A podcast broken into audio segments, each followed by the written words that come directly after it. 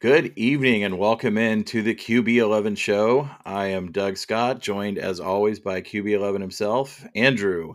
Good evening. Good evening, Doug. How are you doing today?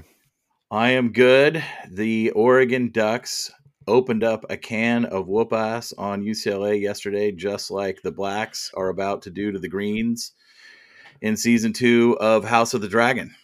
Yeah, maybe after the uh, twenty twenty-four season when Dante Moore leads us to a national title, we can do some coverage of season two of Game of Thrones.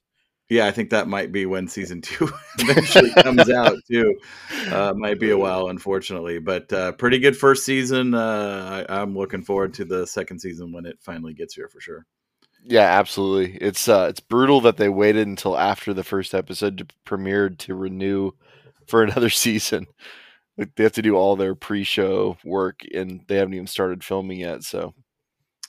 But we will have a lot of Oregon Duck football coverage on this podcast all throughout that time. And before we know it, it'll be here. Um, and on that note, you can find us on Audible, on Apple Podcasts, on Spotify, on Google, everywhere you want to hear us. Not Audible. I don't know. We're not on Audible. Spotify, Apple Podcasts, Google.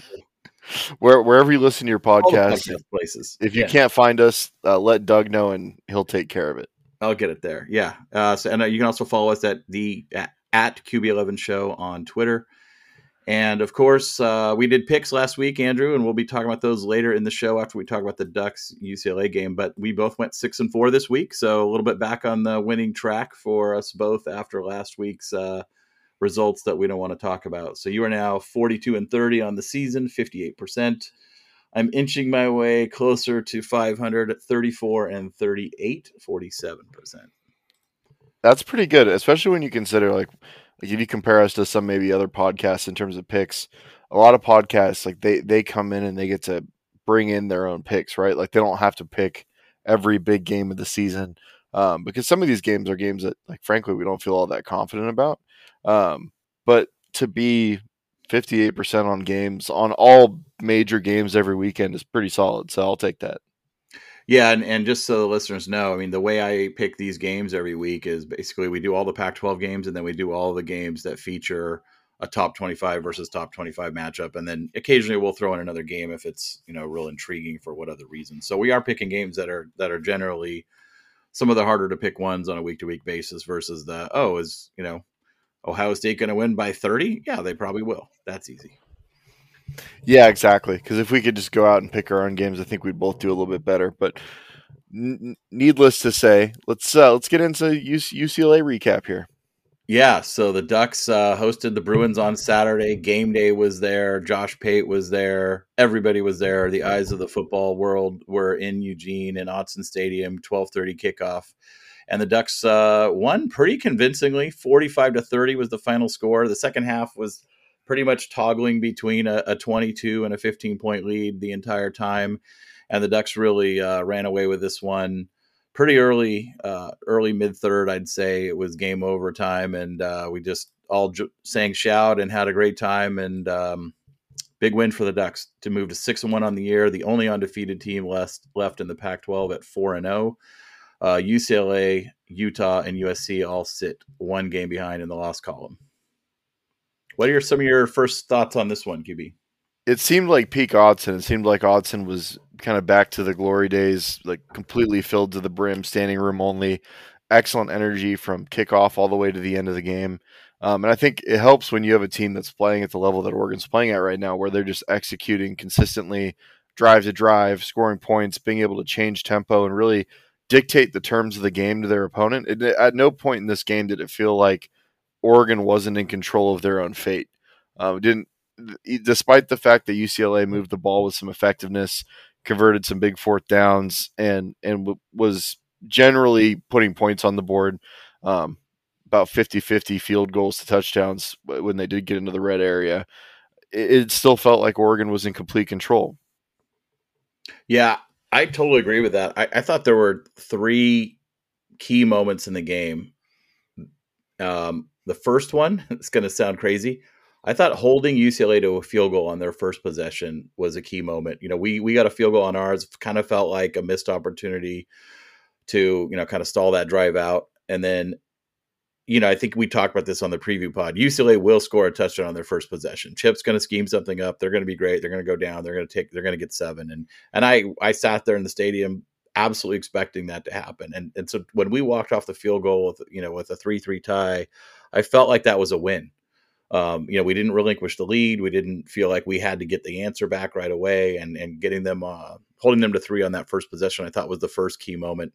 I think the second one, obviously, is the thing everyone's going to talk about, the onside kick, surprise onside kick that stole the possession in the second quarter and really turned this into what was looking like it might be kind of one of those, you know, trading touchdowns games that that is tied all the way through and into what turned into a two possession lead immediately and, and never got closer again after that.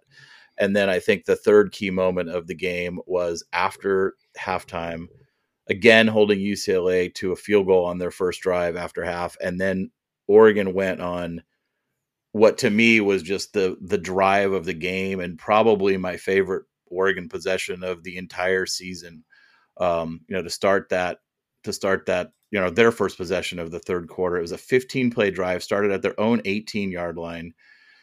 They used fifteen plays. They went for it twice on fourth and one, both times in their own territory. The first time on the twenty-seven yard line, the next time on the thirty-eight yard line, and they methodically drove the ball down the field in fifteen plays, used seven and a half minutes, and then went up, what was it, thirty-one thirteen and a half. So they went up thirty-eight sixteen and effectively ended the game. I mean, ended the game with four minutes to go in the third quarter on a fifteen play drive. That was, it was almost all running too. I mean, there's a couple pass plays sprinkled in there, including the touchdown, but it was just a, we're going to run the ball down your throat. We're going to take forever to do it. And there's nothing you can do about it. And the game will be over. It was it was strange because so the first twelve plays that drive were all runs, um, and it was you could I didn't really realize it for the first couple like first three or four minutes of the drive that they were ticking off thirty seconds between each play, but I was just like I was slowly realizing as the the drive continued to progress, and like Oregon not having a whole lot of explosive plays earlier in that drive ended up working out in their event advantage. It just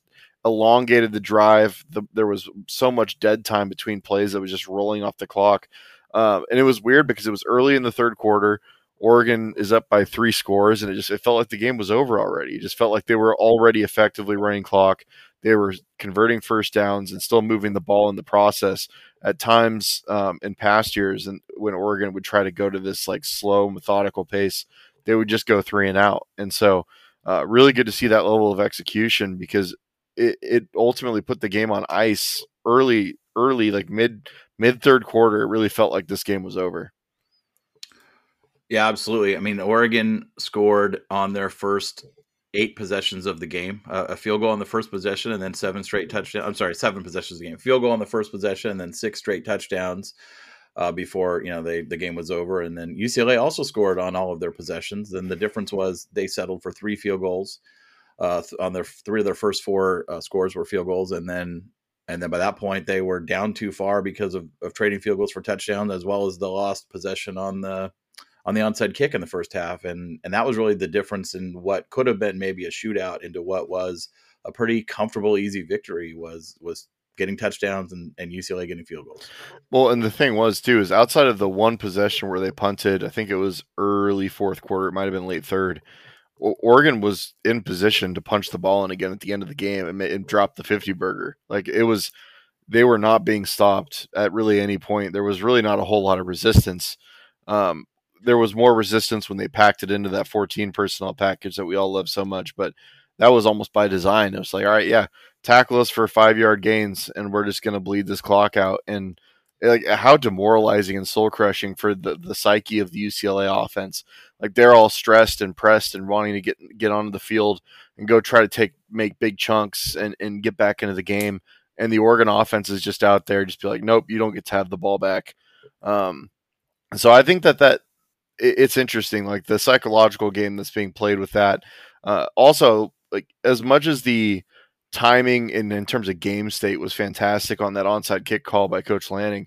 It was also excellent in terms of timing with the weather. And he talked about that in the post-game press conference about how, sorry guys, also I want to apologize. I've been kind of losing my voice here, but uh, he talked about in the post-game press conference how it was, it was also a matter of they saw the weather coming in. They knew the weather was going to be a factor.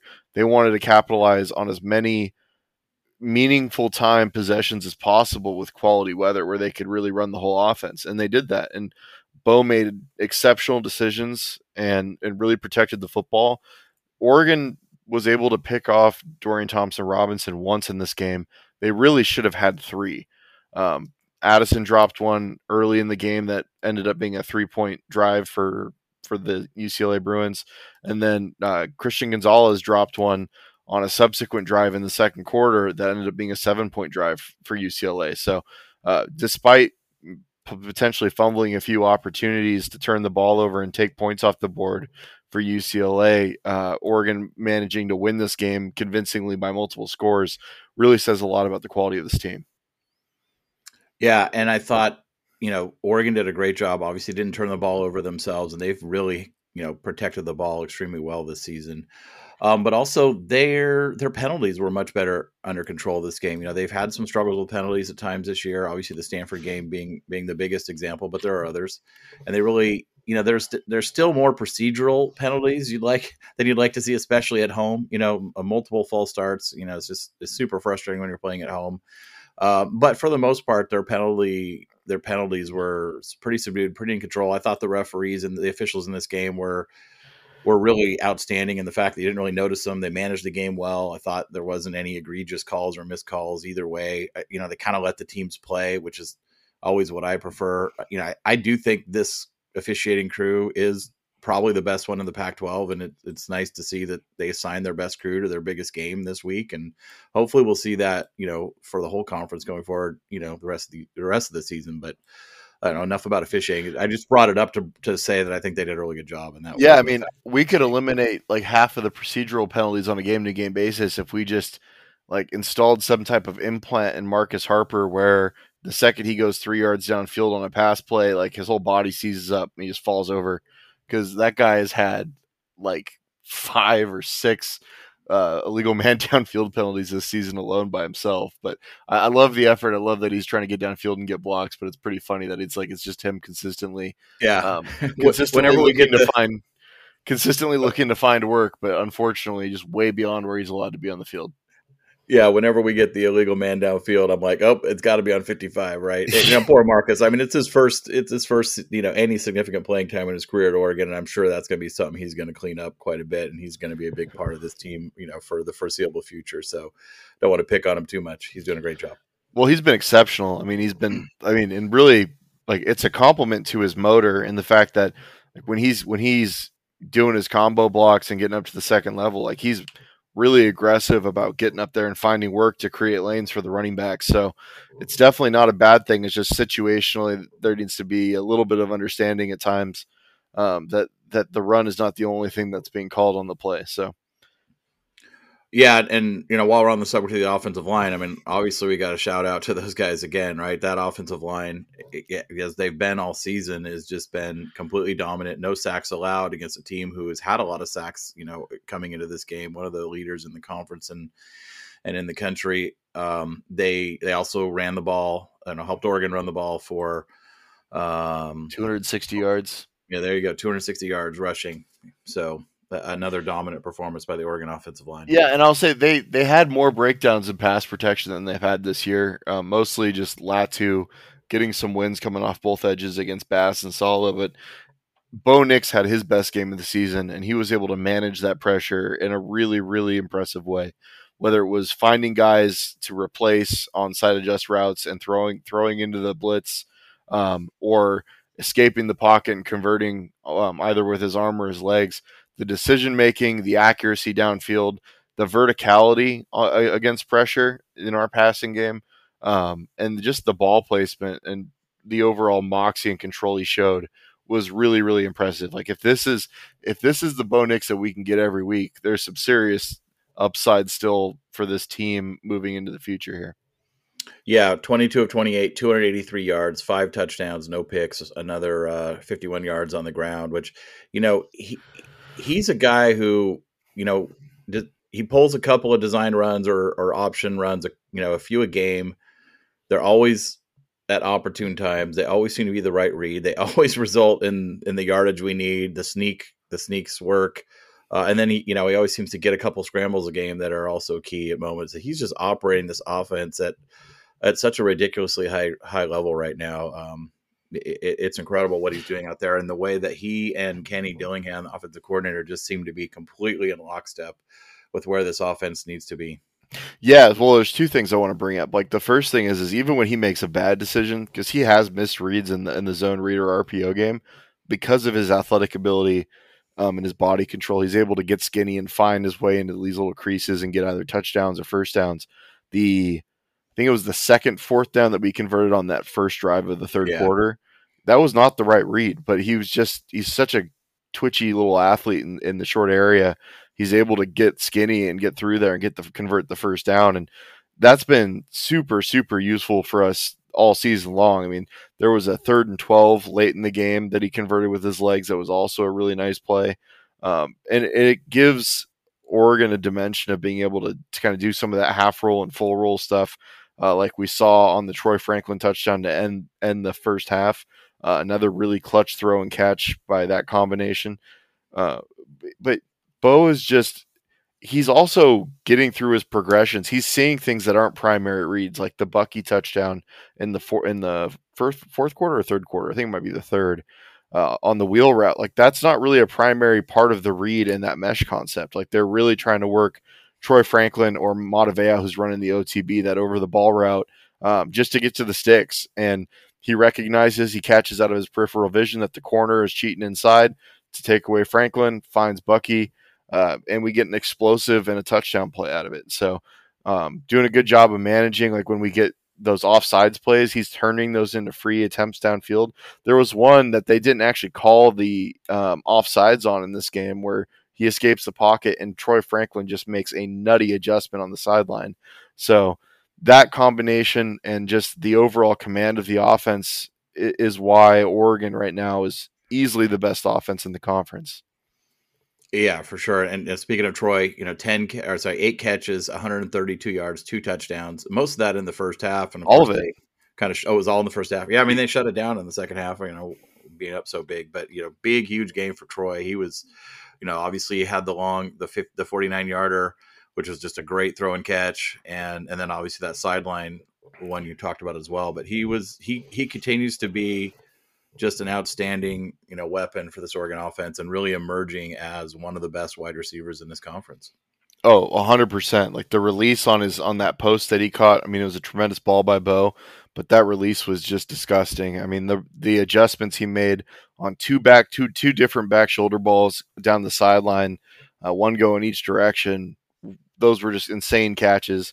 Chase Cota also quietly had a really strong game. Had a big twenty-something yard catch on a third down called back uh, due to a holding penalty. But overall, like his perimeter blocking, just his dependability, like he's been he's been much more useful and effective than I thought he would be. Not not that I didn't think he had the ability to play at this level, but just his overall dependability and his toughness. And actually, like when he gets unraveled, his speed is better than I think I was probably giving him credit for coming into the season. Yeah, it, yeah, I would agree with that, and I think he's been a, a really, really solid number two. And I think his veteran president's leadership, like you said, the, the blocking out there, he he seems to make big catches at important moments. Um, you know, all the tight ends got a catch. Oh, nope, take that back. Mont- Montevao didn't, but the yeah, yeah, he did. Montevao caught a conversion in the fourth quarter on that. Oh, last yeah, drive. That's right. Yeah, he got the conversion. Yeah, so all the tight ends got into the action. Uh, Bucky had his first hundred-yard game as a Duck, nineteen for one oh seven. He also caught three balls for fifty-seven yards. That that touchdown obviously was a big moment in the third quarter there. Uh, Noah was great, twelve for seventy-three. I mean, everyone, there's so many. Sean Dollars had two carries for twenty-seven yards. I mean, that eighteen-yarder he busted off was as good of a run as Bucky or, or Noah had too. Like, well, it's really important to mention here, like Sean Dollars' rep count hasn't been as high this year, but whenever he's played, especially, I love that we're finding ways to get him on the field using that twenty-one personnel package. Like he is blocking his ass off. It's not, he's not showing the signs of a guy who's upset or not happy with the fact that maybe he's not the premier back or the guy that's getting all the touches. Like when he gets on the field, he's just doing his best to take advantage of the situation. And it's not just when he has the ball, like he's playing really, really physical. He's being a good team player away from the ball. throwing tremendous blocks on the edge for, for Whittington when it goes away from him. And he's receiving the same back from Whittington when, when he gets his time. So uh, really proud of just like, what a great kid, what a great story, like coming back from injury last year, really struggling with injuries the last couple of years, the adversity, like you have two transfers come in that are really good players and kind of take maybe the lead role away. Um, and just to keep grinding it out, keep playing at a high level. And I'm glad that the staff is finding ways to reward that by getting him on the field um, and getting him touches. And I hope to see that role and that package continue to grow as the season goes on. Yeah, absolutely. And, and I'll just kind of one more thought on the offense is if there was anybody out there who still doubted that Kenny Dillingham was a good hire, like uh, just, you know, get out of town. You know, there was a lot of concern and a lot of, you know, people freaking out in the off season. What's, you know, he's never, never called a game. Is he going to be any good? He's only thirty-one years old. Like if you haven't been convinced now through seven games, like I don't even know what you're watching because this offense is elite. The way that I feel like a broken record. We talk about this every week, right? But the amount of ways that he attacks the defense and the layers he's putting on, on, you know, giving, giving the defense like the same look over and over, but running seven different things off of it. It it's incredible. Like it's, it's elite level stuff. And, this, and people need to wake up and see that this guy is killing it. This is going to sound like a homer take, but I would not trade him for any coordinator in college football right now, because Oregon, when Oregon has had good offenses in the past, Oregon has done what Oregon has done. And what I mean by that is there was a system, there was like a key personnel grouping, Or and, and and that was how they won, right? Like when it when it was early chip, it was a lot of tw- a lot of twenty, twenty-one personnel, a lot of uh, zone read and triple option and that kind of stuff. And that was what we did. We were like we were a spread team. We played light, um, and we utilized a, a lot of different um, backfield formations and and actions. Whereas now with Coach Dillingham, what what Oregon is everything we do. We have twenty-one personnel packages. We've got empty. We've got, we run tons of empty. We run tons of fourteen personnel. We run tons of eleven, tons of twelve.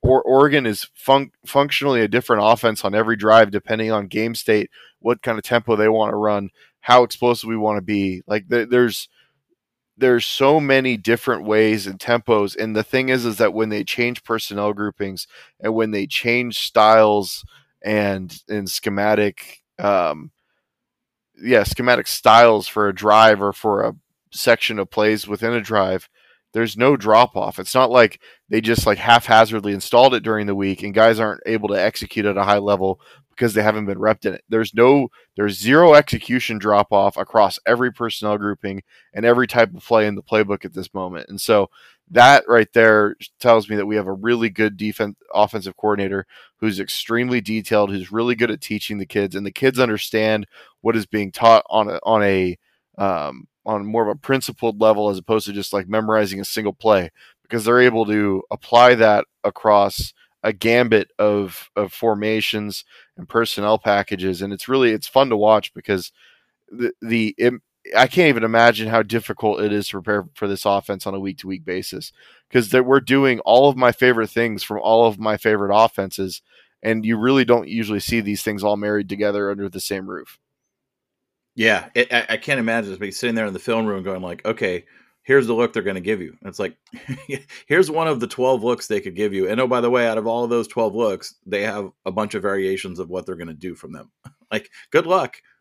Yeah, no, Coach Dillingham has been in his bag. Like he, he absolutely should win the Broyles this year. I, I don't, I'm being a homer here. I don't know who else from a coordinator standpoint has had a really strong season, but to this point, I can't imagine anyone's been better. It's, I mean, possibly the, the offensive coordinator at Tennessee, but that's an offensive coordinator under an offensive head coach. Like this is Kenny Dillingham coming in, installing a brand new offense, bringing a quarterback in in a lot of ways that by national media was considered a retread, and just absolutely diming teams up on a weekly basis for forty-five plus points. And really, like, Oregon could have scored sixty on most of these teams.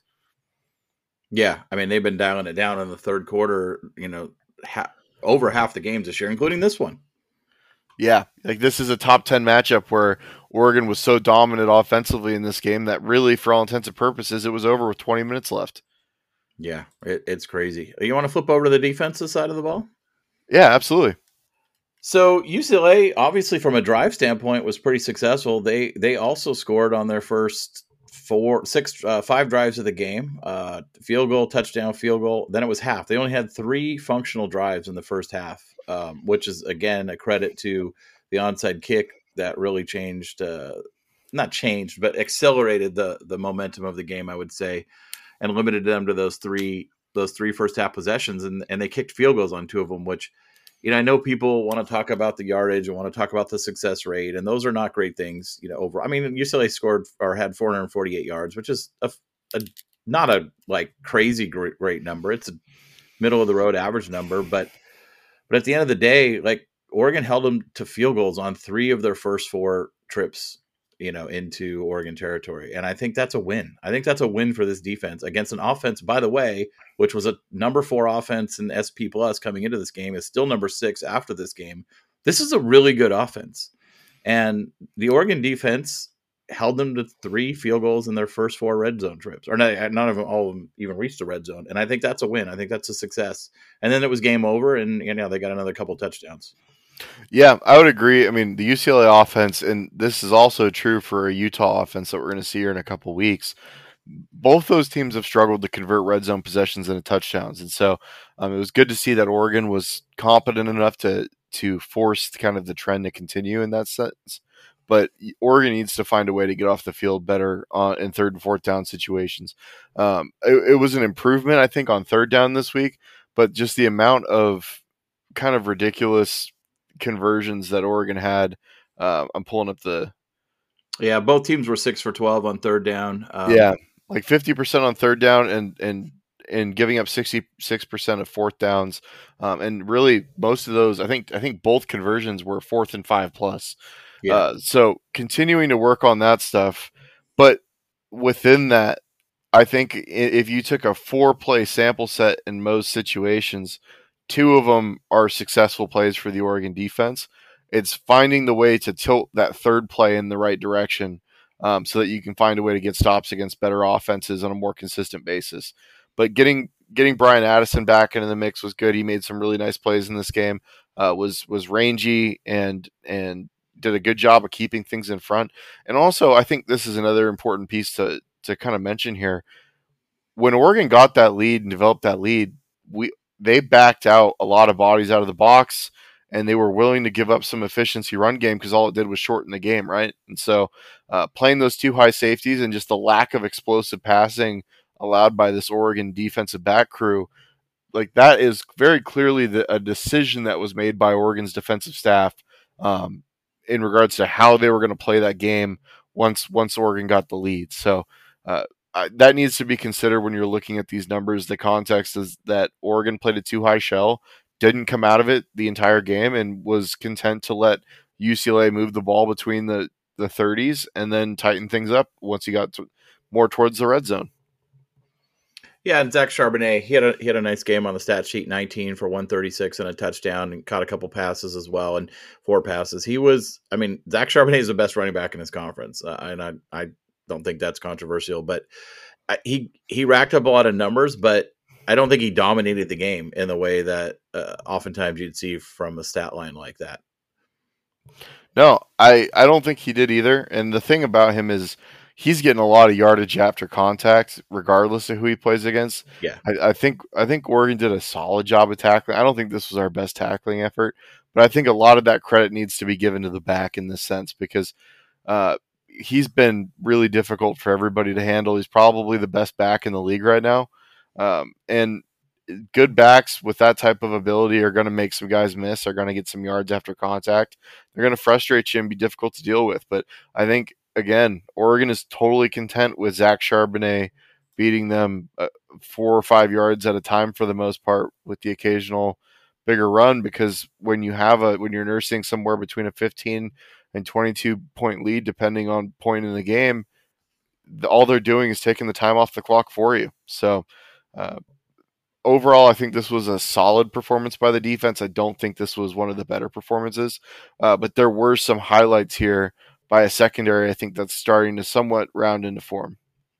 Yeah. I think, you know, we'll, we'll talk about or we have talked a lot about, you know, I think, you know, pass rush needs to be better. I thought they had some moments today, didn't get home, but you know, I thought they had some moments of pressure. You know, Dorian Thompson-Robinson is is slippery uh, for sure. I thought the the the couple of times where the pressure was was probably the best and the most noticeable, I think, were both Noah Sewell. Um, you know, forced the inter- forced him to throw that fourth down pass that ended up being intercepted in the end zone. Uh, and I think there was another one that he kind of forced, you know, that turned into an incompletion in a in a key moment as well. Um, but other than that, I mean, Dorian, you know, he came into this game with with a ton of hype, ton of, you know, people were talking Heisman, you know, best quarterback in the conference, fifth year senior, it's his year. Um, and I, you know, his numbers are solid: twenty-seven for thirty-nine, two hundred sixty-two, two touchdowns, the interception, ran eight times for another thirty-eight yards. But I mean, he was thoroughly outplayed by Bo Nix in this game. Um, And he, he didn't, he didn't, he didn't really do anything to like help you, you know, when, when they needed a big play, you know, in that red area, right. To, to get a crucial third down, to keep a drive going and, and not settle for three points. They couldn't make it, you know, he didn't make it. Um, so I thought he was good, but uh, certainly not, not great.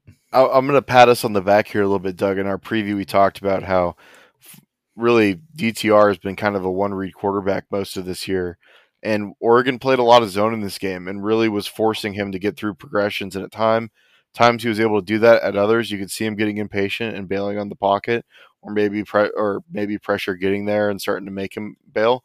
Uh, but I think it really hurt his efficiency, and you saw him start to get impatient at times and force balls deep into coverage. That was really good where, And that's where kind of all the interceptions and interception possible plays came, um, whether it was the kind of Hail Mary down the right sideline that Gonzo just kind of mistimed the high point on, um, or the the post into triple coverage in the first half that Brian Addison should have intercepted. So I agree. I think I think Noah Sewell is starting to play better. You can tell he's getting healthier. Um, our linebackers are still getting lost in zone coverage at times in the middle of the field. A lot of the conversions that that U C L A was able to make, uh, we're just finding guys into the in the soft spots of those interior zones. So that's something that's going to have to continue to be a point of emphasis as they move into the coming weeks. But overall, I can live with that. I think the area that we can pretty definitively say is just not really all like not pretty much non-existent is the pass rush. Um, and I think that there's some players on the interior that have done some decent things. Brandon Dorless, most notably. D J Johnson is is solid, but he's not he's not someone that you can consistently depend on to just win and get to the quarterback and cause havoc plays. Uh, I think Leatu Latu really outplayed him in terms of that duel on Saturday, uh, causing Bo Nix to get out of the pocket. Unfortunately, Bo Nix outside of the pocket at Oregon has been an absolute assassin this year, so it didn't it didn't show up on the stat sheet for him, but he was getting a lot of pressures. Oregon really, whether it's through the portal, recruiting, Oregon really needs to be aggressive about finding a pass rusher, because if you could have a Kayvon Thibodeau on this defense, it would immediately elevate this defense pretty considerably. Um, really asking a lot for all these defensive backs to have to cover for four or five seconds at a time when you're playing against the quality of quarterbacks we're going to see in this season. Yeah, I, I would completely agree with that. I think there was there was off there's oftentimes all season long where there's just too much time, or the pass rush can't get home, and, and a guy, you know, was able to keep the play alive and make a play. Um, you know, I think there was a fourth interception opportunity, a tipped ball at the line, and it was that play where there's like five Ducks in, in the vicinity, but so is Jake Bobo, and then the ball just happened to goes right to him on the tip, and he catches it, and it's like, oh my gosh, that could have been that could have been a pick six going the other way, and just by the by the misfortune of a of an unlucky bounce, I guess, in that scenario. But you know, Bobo was was really good. You know, I think eight catches, one hundred one yards, a touchdown. He had that one-hander, you know, really high ball that, you know, could, might have been another pick, right? You know, you know, deep ball over the middle often often ends up in an easy pick for a safety center fielder, but he went up and got it with one hand, which was a great catch. He he was around the ball a lot today. He was always the guy that seemed to be making a key conversion catch uh, for for Dorian, and and I think really bailed him out a number of times on what weren't great throws, including that fourth down throw that, that led to a touchdown and kind of kept them alive. Yeah, no, absolutely. Some big plays by Bobo. Like, it was funny because I was thinking to myself subconsciously throughout this game, like, Bobo hasn't really done anything. And then all of a sudden he just kind of starts finding those underneath zones, um, doing a good job in that, and then making some pretty, I, I don't want to call them lucky catches because he's done it consistently all year, but just like really contested catches on throws that aren't really all that great. Um, and if the guy's going to make those plays, like there's really not a whole lot you could do about it. So you, you move forward. Uh, there's areas for growth. Hopefully Taki Taimani is not dealing with a long-term injury. He's been really strong for Oregon this year in the middle. Um, being able to keep Jordan Riley healthy has been a, a big plus. So um, praying for a quick recovery on whatever injury that he sustained throughout this game.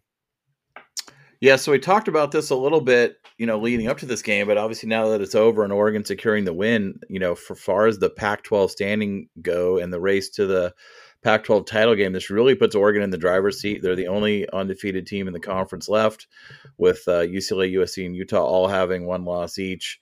And Oregon really controls their own destiny at this point. Um, so does U S C, as a matter of fact, and so does U C L A. So uh, Utah needs a little bit of help. Uh, obviously starting with having to win in Autzen in a, in a few weeks. But Oregon really, really sits in the strongest position of everyone going down the stretch in the conference. And, um, you know, it doesn't mean they can let up and, and not not continue to to do what they've been doing. But they're, this this this game really gives them a nice position to get to Vegas uh, come the end of the season.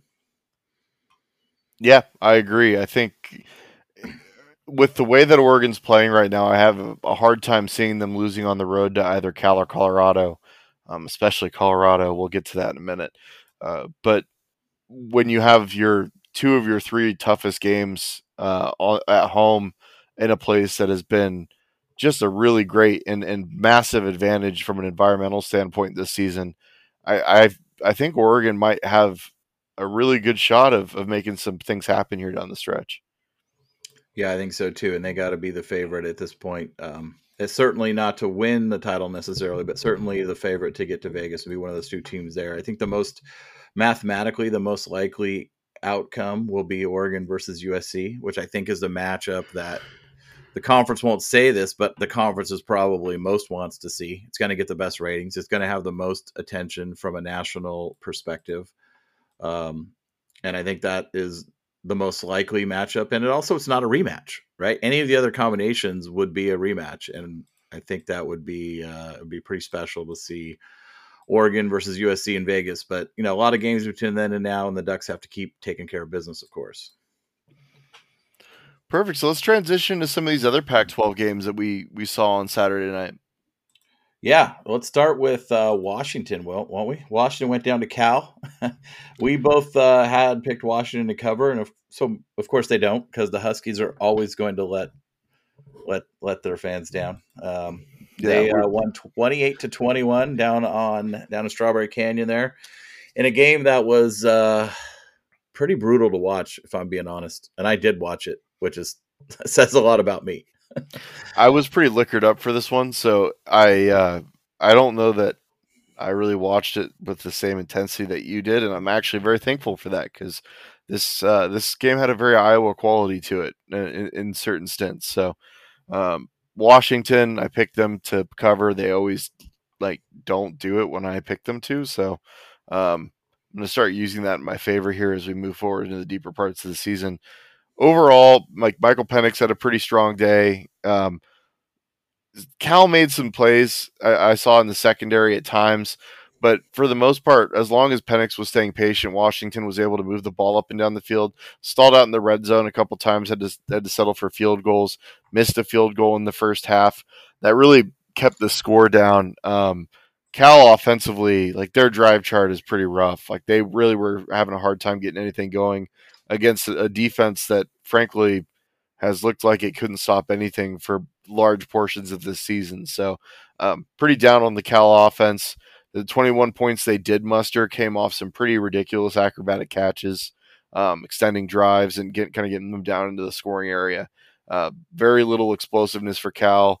Washington was very clearly the better team. I'm like very surprised that not only were they held under thirty, but they they didn't run away with this game based on overall team quality.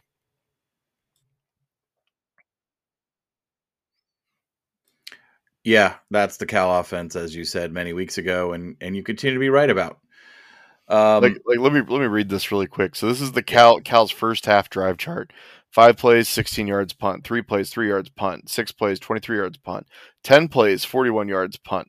like the end of half. ten plays and forty-one yards over ten plays. That's yeah, crazy. Yeah, it's br- it is brutal how do you, to watch. How do you run ten plays and end up punting? Like, that's crazy.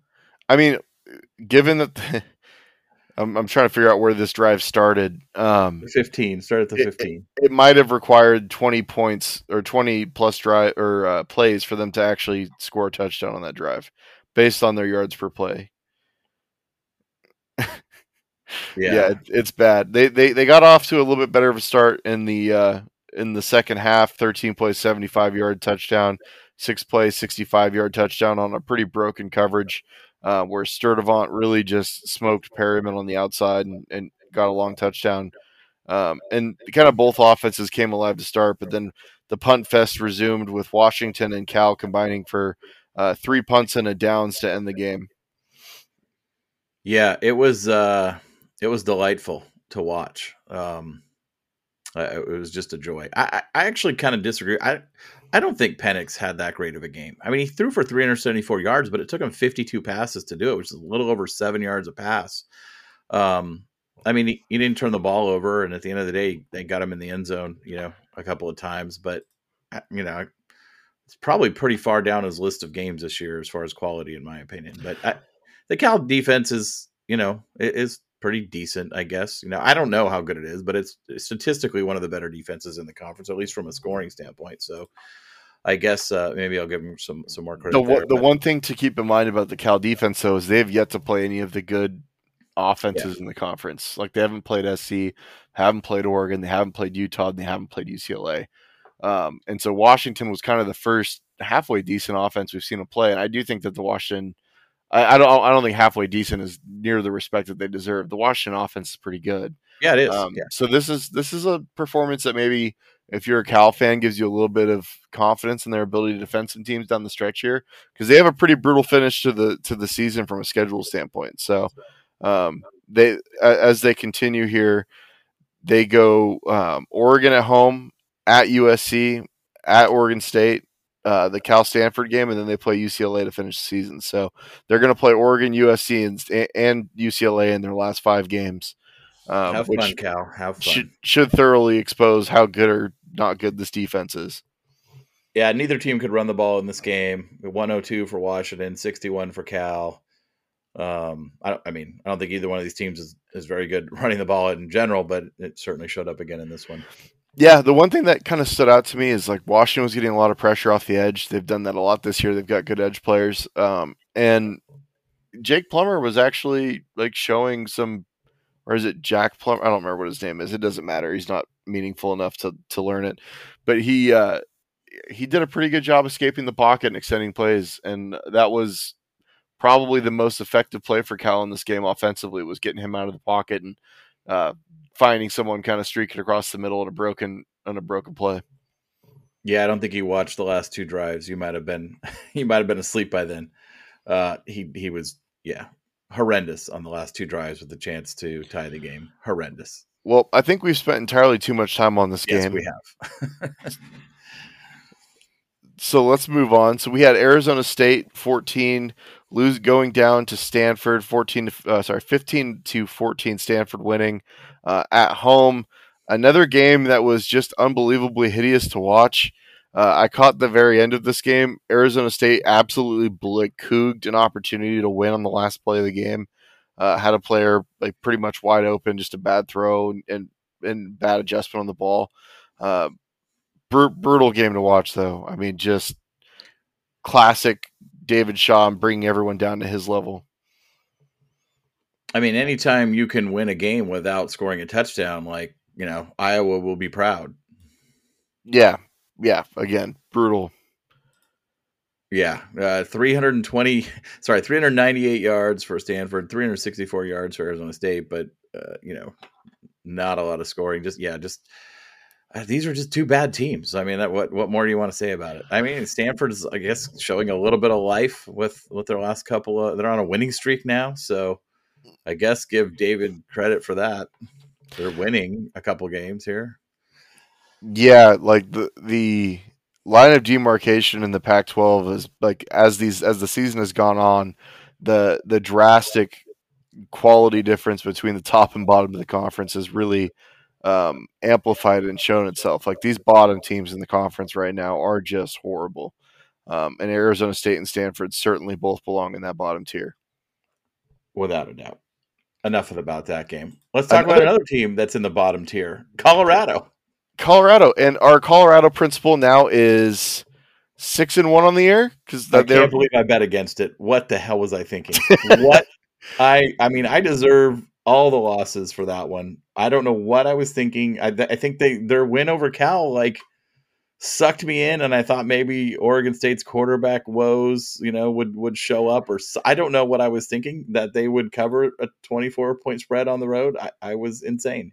Yeah, well, four turnovers will help. Uh, Colorado turned the ball over four times in this game.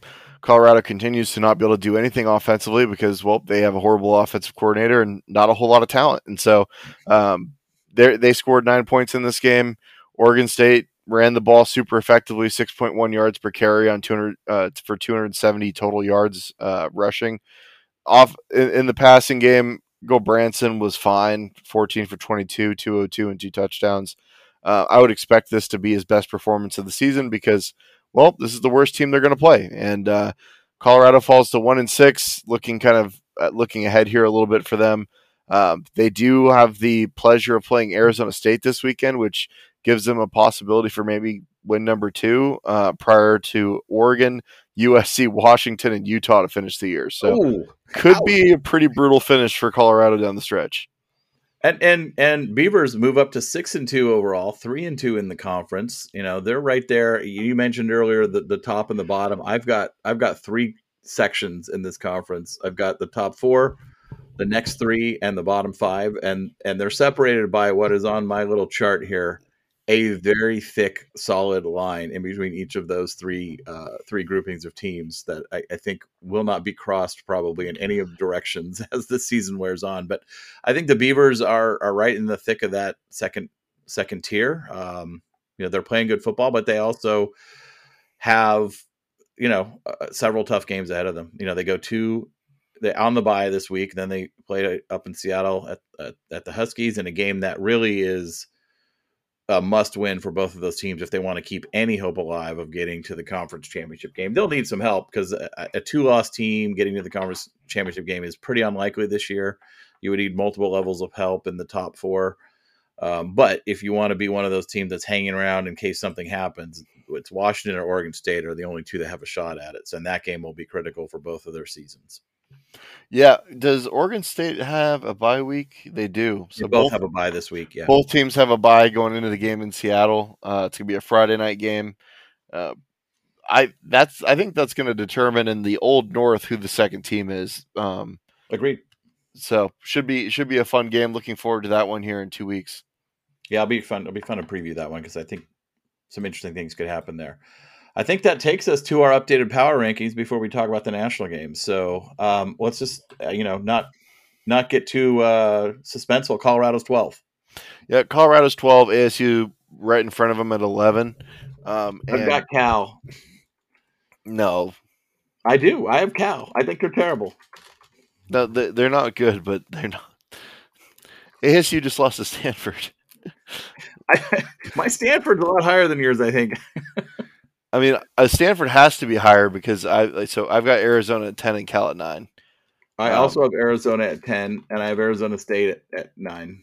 Okay, well, uh, so we just have Cal and A S U flip flop. That's our difference. Yeah, but Cal did beat Arizona, like bad, like they smoked them. Yeah, that was a long time ago, and it was a fluke. And Arizona's the worst team. I don't know. I I, I get to have my pick, man. I can have my pick. No, no, I think Cal's terrible. No, yeah, playing the victim because you don't want to defend a bad take is a really good look on you, Doug. I think that's you should do that more often. Are, I mean, have you watched California play?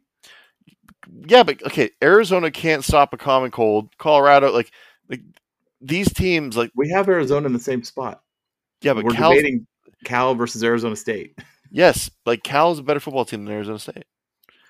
It's fine. We disagree. We move forward. I've got Stanford at eight because really that's the only place they can be because they have actually yep. beat some of these teams. Um, and yeah, that, so I Stanford, also have Stanford at eight. Yep, Wazoo naturally just kind of falls in at seven. Yep. I think that they're kind of the bottom of the middle tier that you were discussing a moment ago. Would you agree yep. with that? I would agree with that.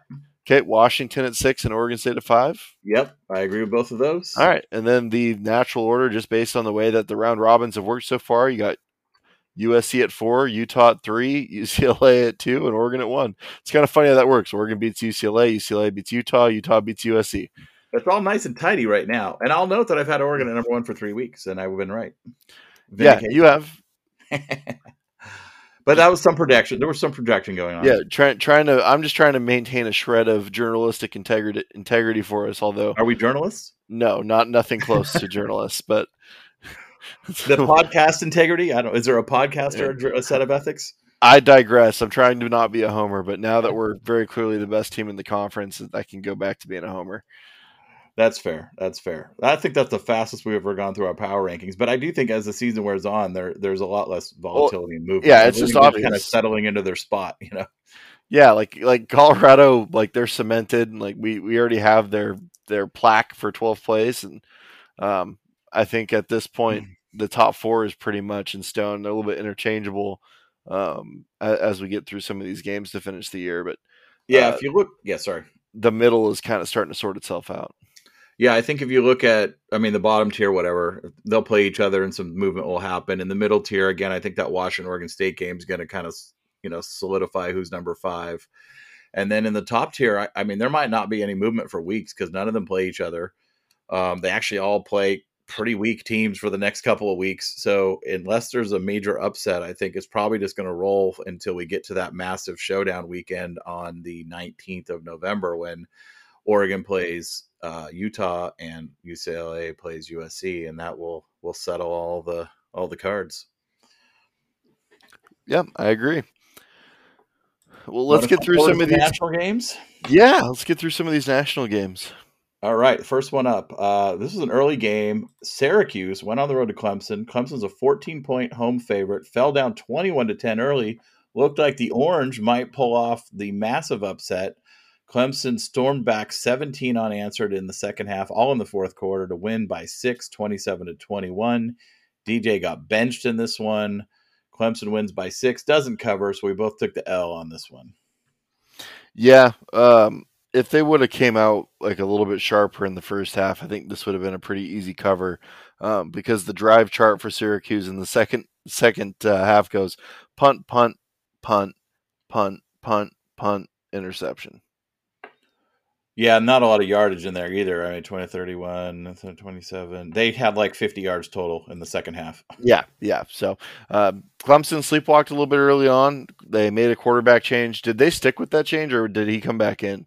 He did not come back in, but they only threw the ball four times. Uh, Klubnik had four pass attempts. They just ran. They just ran and ran and ran, and it worked. And then they came out after the game and immediately said, D J's the quarterback.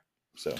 Yeah, it was kind of funny. You had a, a commentator asking, uh, like, for, on the Syracuse side, if Sean Tucker was in witness protection because their best player just got, like, zero touches in this game, which is kind of a weird thing to do when you're up, like, when your best player is your running back and you have a twenty-one to ten lead um, to just kind of let him go M I A and not have any impact on the game. Um, five carries for fifty-four yards for their star player. And their backup run, uh, running, or no, their quarterback ran it twenty-one times. Yeah, yeah, certainly uh, an interesting twist on this game. But Clemson, clearly the better team, deserved to win. Um, and we in Syracuse kind of starts to fall a little bit now, six and one, with a, a pretty tough stretch of games to finish the season upcoming. Yeah, we talked about that in our preview. I think they, they got several more losses on the in the next few weeks for for Syracuse, unfortunately for them. Uh, Ole Miss and L S U. This is one where we both took L S U uh, minus the one and a half, and they drubbed Ole Miss forty-five to twenty. Uh, blew them out twenty-eight to zero in the second half after what was a, a very close first half. And L S U just ran away with this thing. Jaden Daniels, twenty-one for twenty-eight, two hundred forty yards, two touches, another one hundred twenty-one on the ground, a three more touchdowns, so five total touchdowns. And he he just ran and threw all over Ole Miss. Yeah, it turns out that Ole Miss is pretty fraudulent, um, at least as in terms of being a seven and oh top ten ranked team. Uh, but I think that they're going to have a nice ba- bounce back. They're playing Texas A and M next week, and as we'll get to here in a moment, Texas A and M is uh, certainly strange. A winnable game. Yeah. Uh, Texas, Oklahoma State.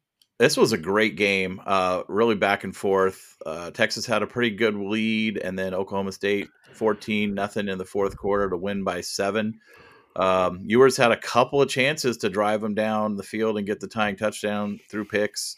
He had three interceptions in this game, so not his best performance. And the Cowboys bounced back from their loss to T C U last week and beat Texas forty-one to thirty-four at home.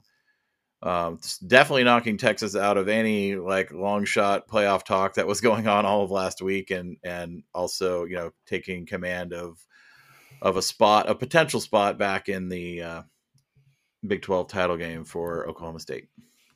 Yeah, uh, Quinn Ewers was nineteen for forty-nine, and that sounds horrible. I watched this game very intently, actually, because uh, I'll get to it here in a moment. I had a I had a little bit of scratch on a uh, related bet to this game.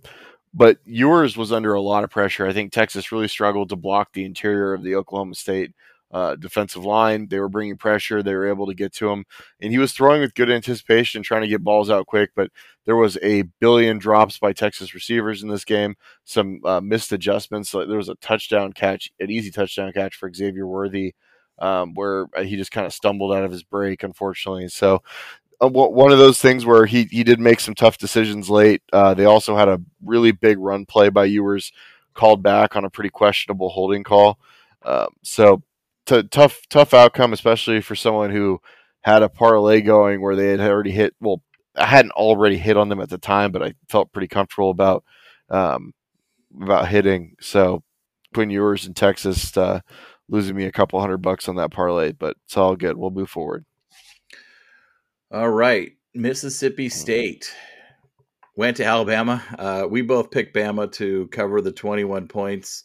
We didn't really hesitate at all, and uh, they, they won by twenty-four. Mississippi State had nothing going in this game. They scored their six points at the very last play of the game, although it was thirty to zip going into there. And I think that broke some kind of crazy streak where they hadn't scored in Tuscaloosa in forever or something.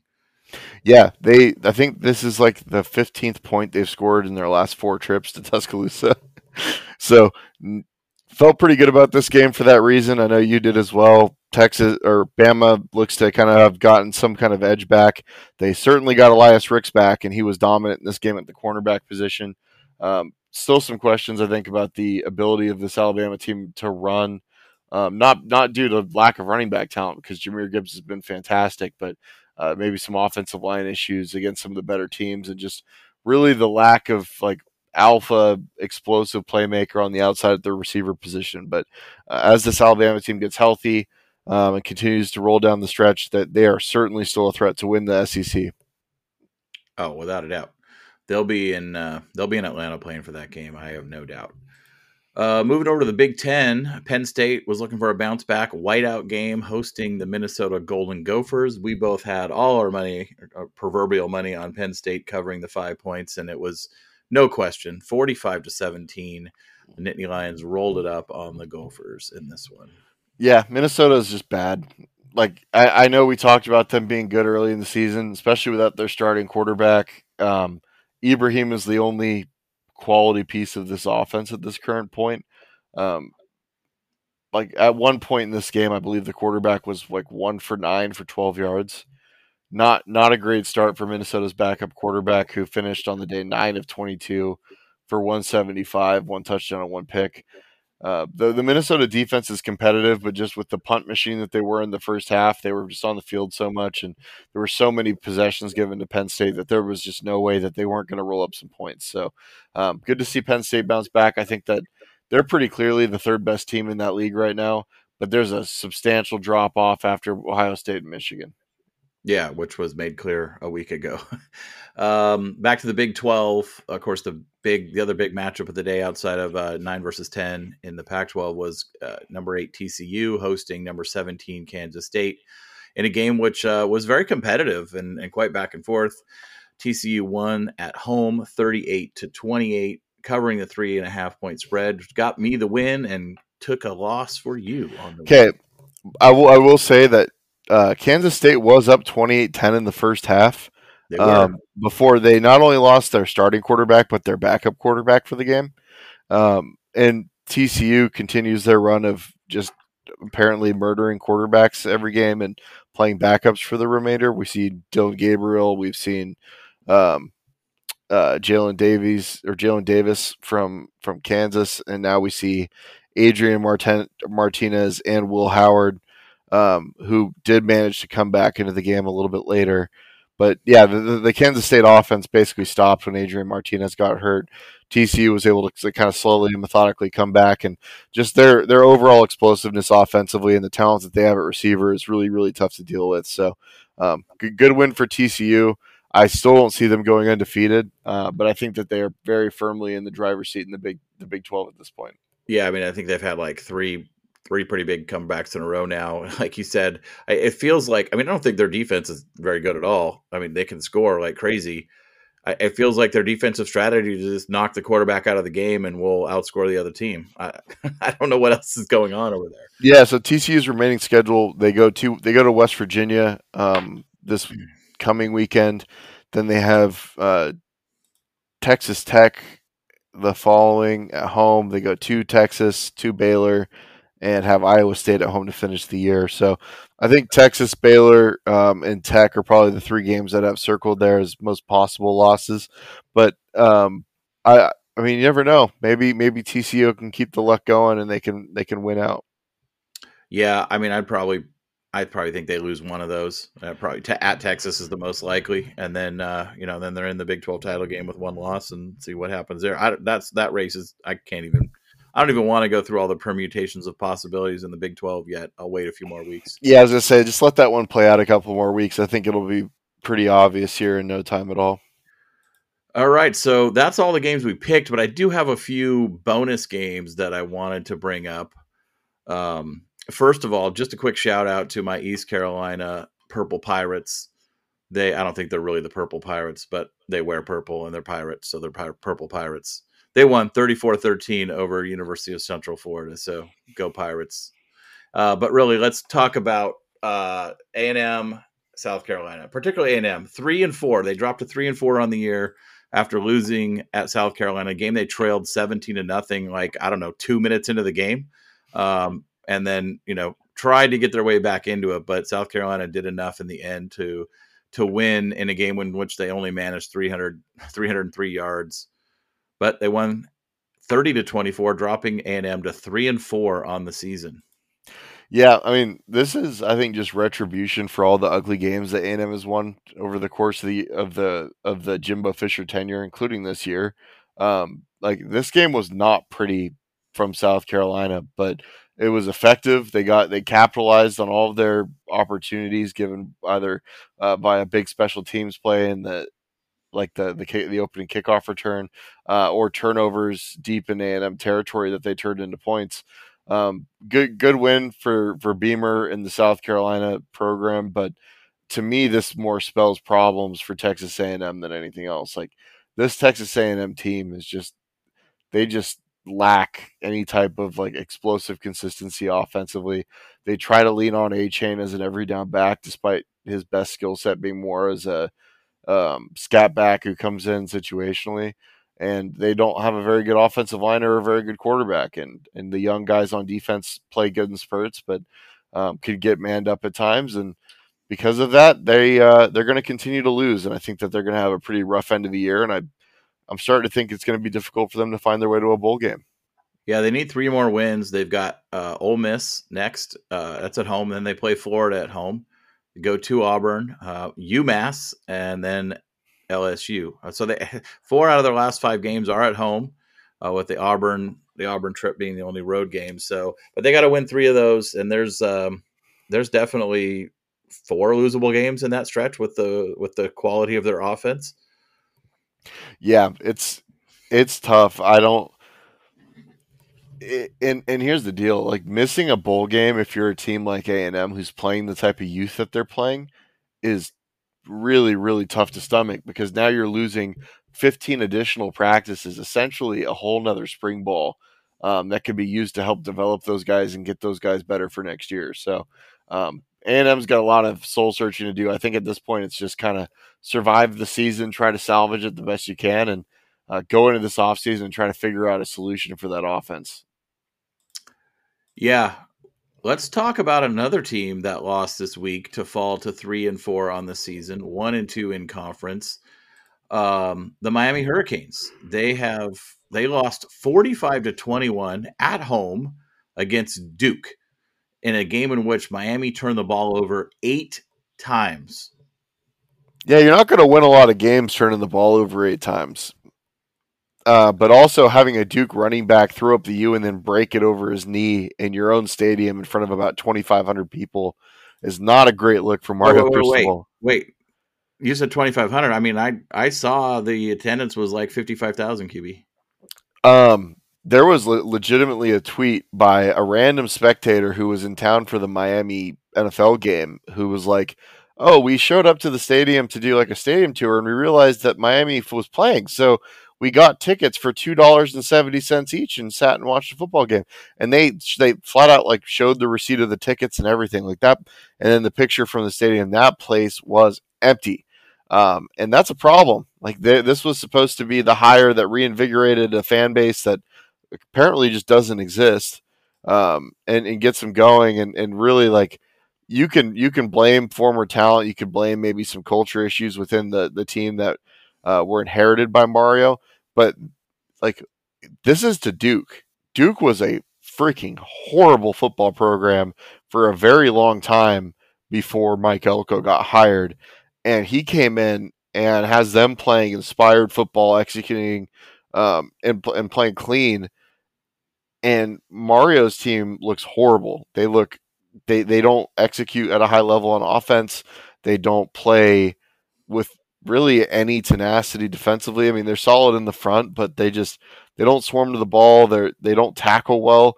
Um, a lot of the things that kind of plagued Oregon teams of the last few years are quickly appearing to be trends in Miami. And so uh, I, I, again, I don't root against Mario. I've had some run-ins with their fan base this offseason that make me kind of root against Miami as a program.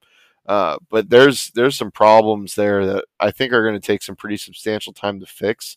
But it's not a good sign when you spend all this money on a staff and a head coach and you go into the portal and spend a bunch of N I L money there and you're getting beat at home by Duke by multiple scores. I mean, Duke basically doing the mercy rule to not drop a fifty burger on you um, when they get that last turnover down in your own area. So tough, tough start to the season for Miami. I don't really think they're going to make a bowl game either. Yeah, I mean, they've lost four out of their last five, and the only win in that stretch was a six-point victory over a Virginia Tech team who's who's also lost four in a row and is is really not a good football team at all. So Miami's uh, struggling. They they need three more wins. They go at Virginia, Florida State, at Georgia Tech, Clemson, and Pittsburgh. I mean, there's is there three wins in there? Maybe. Yeah. But it ain't gonna be easy. I mean, I think Virginia and Georgia Tech are very winnable games for yeah. sure. But then um, you got to beat one of Florida State, Clemson, and Pitt. Well, they're not be they're not beating Clemson. No, like Clemson and that Clemson staff, especially because you got to remember that like Mario's now recruiting against those guys. Like they're they're they're going to want to send a message in that game. Like Clemson is going to beat the brakes off of Miami, um, and and Florida State being a rivalry game uh, is what it is. Uh, I think I think it's going to be a really tough road here. Florida State's lost three games, but their losses are by ten points to Wake, by two points to N C State before they lost their quarterback, and and by six points to Clemson. Like, like you know, Florida State could be actually be a pretty good team. Yeah, and Florida State's going to continue to get more healthy here down the stretch. Like Florida, Florida State is immensely more competent than than Miami at this stage. Like the Miami offense is really, really brutal to watch. The, the regression of Tyler Van Dyke uh, in year one under Josh Gaddis, like this is. Although it, it's, uh, I'm getting some senses of deja deja vu here. Well, I think that will uh, pretty much wrap up this episode. Q B, you want to bring us home? And uh, it's been a great chat with you about this game. And Ducks obviously go to Cal next week, and we'll talk about that. Yeah. So coming up this week, we have uh, the Thursday pod, which is going to be our preview, and we do our picks for the coming week. Um, again, wanted to th- say thank you. I've had a lot of people reach out this last weekend, um, just kind of giving Doug, uh, m- more Doug than myself, but giving Doug and I the, the props for um, some of the some of the coverage that we've been able to give the team this year. And we do it because you guys like it. So we really appreciate you guys all reaching out and, and interacting with us in any way, shape, or form. Just Uh, our D Ms are both open. If anyone ever has questions or um, has a comment or maybe something that we could do to enhance the, the podcast listening experience, uh, we'd love all that feedback. So please don't be shy. Reach out um, to either Doug at Douglas T S, myself at Q B eleven S D, or the podcast Twitter account at Q B eleven Show on Twitter. Um, and, and we really look forward to talking to you guys later this week.